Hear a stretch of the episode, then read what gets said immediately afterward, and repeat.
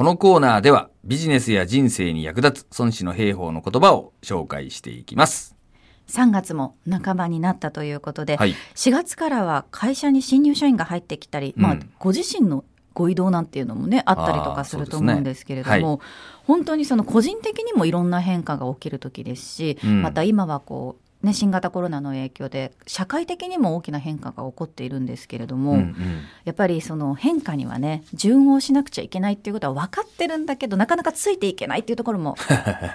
あると思うんですね。はい。なのでこう孫子の言葉でうん。変化にこううまく対応する時のヒントっていうものがあれば教えていただきたいんですけれども。なるほど。はい。はい。孫子にですね、乱は地に生じ、強は勇に生じ、弱は強に生ず、知乱は数なり、勇強は正なり、強弱は軽なり、という言葉があります。テンポがいい言葉ですよね。そうですね。はい。ただ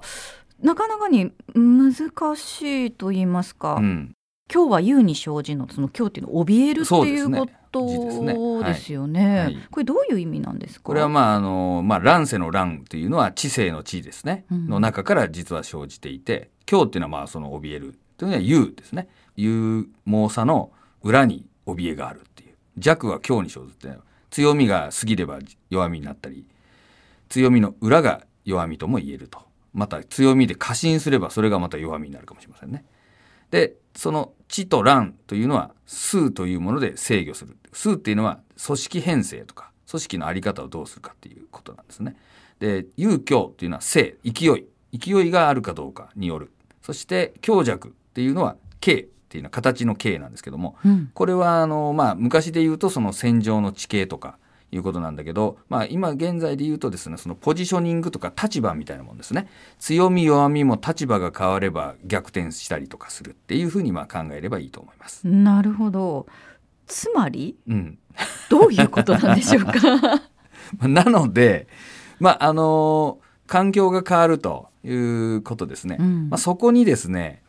右往左往してはいけないっていうまあことなわけなんですよね。はい。例えば今そのコロナが起こったということですね。で、これは乱ですとしましょう。ね。うんで、その中でやっぱりどこも非常に厳しいわけなんだけど、地に生じっていうのは何かというと、そもそもコロナの前からね、経営基盤が非常にしっかりしていて、お客さんからのそのロイヤリティが非常に高かったような、えー会社さんとかお店はですね、とはいえ生き延びていく。うんわけですよね。その乱が来た時に、えー一番に行き詰まる。一番に、えー苦境に陥ってですね、場合によっては倒産、廃業にこうなるっていうのは、やはりその前から、お客さんが減っていたりとか、やはり、えー財務の基盤がですね、非常に弱かったとか、いったようなことですよね。だから、えーコロナで潰れた。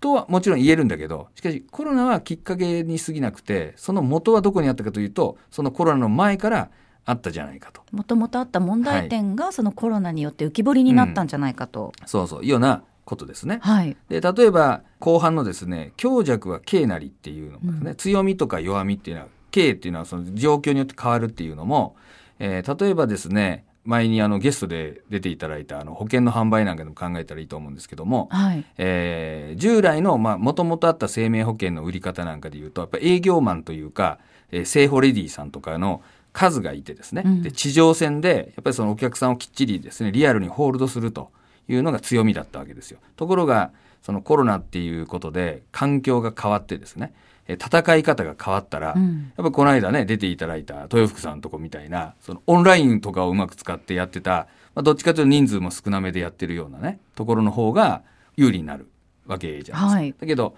営業人員の数で考えたらやっぱり従来の生命保険の方が強いわけなんで強いか弱いかっつったらそこは変わってないはずなんだけど、うん戦う地形が変わるっていうことですね。状況ことによって強弱が逆になることがあるとうん。いうことなんですね。なるほど。それを分かった上で、うん教訓としてはうん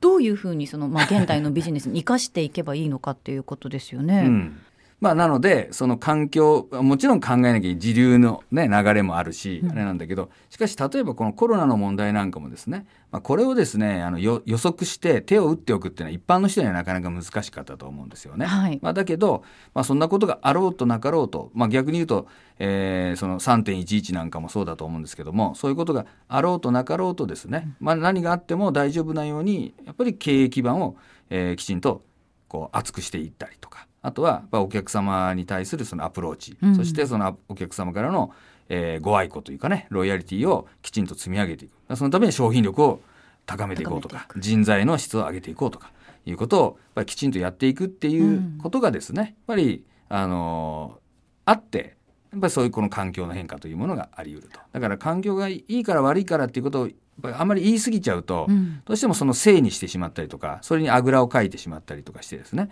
まあそもそものその、えー経営力っていうかねその、まあ、人材力と言ってもいいしビジネス力と言ってもいいんですけども、まあ、そういう実力をですね磨いていく、えー努力がですね後回しになってはいけないと、まあ、だからこの4月に、まあ、環境も変わってですね状況も変わる人もいると思うんだけど、うん。まあ、それがいいとか悪いとかばっかり考えるんじゃなくて、まあ、その中でどう自分の実力また環境が変わった時に自分が活躍するためにやっぱりどういう力をつけておかなければならないかとかね、まあ、そんなことを考えていく必要があるんじゃないかなと思いますね。改めてそういったことを考えるいい機会に今回なりました。私自身も。はい、それでよかったです。ありがとうございます、はい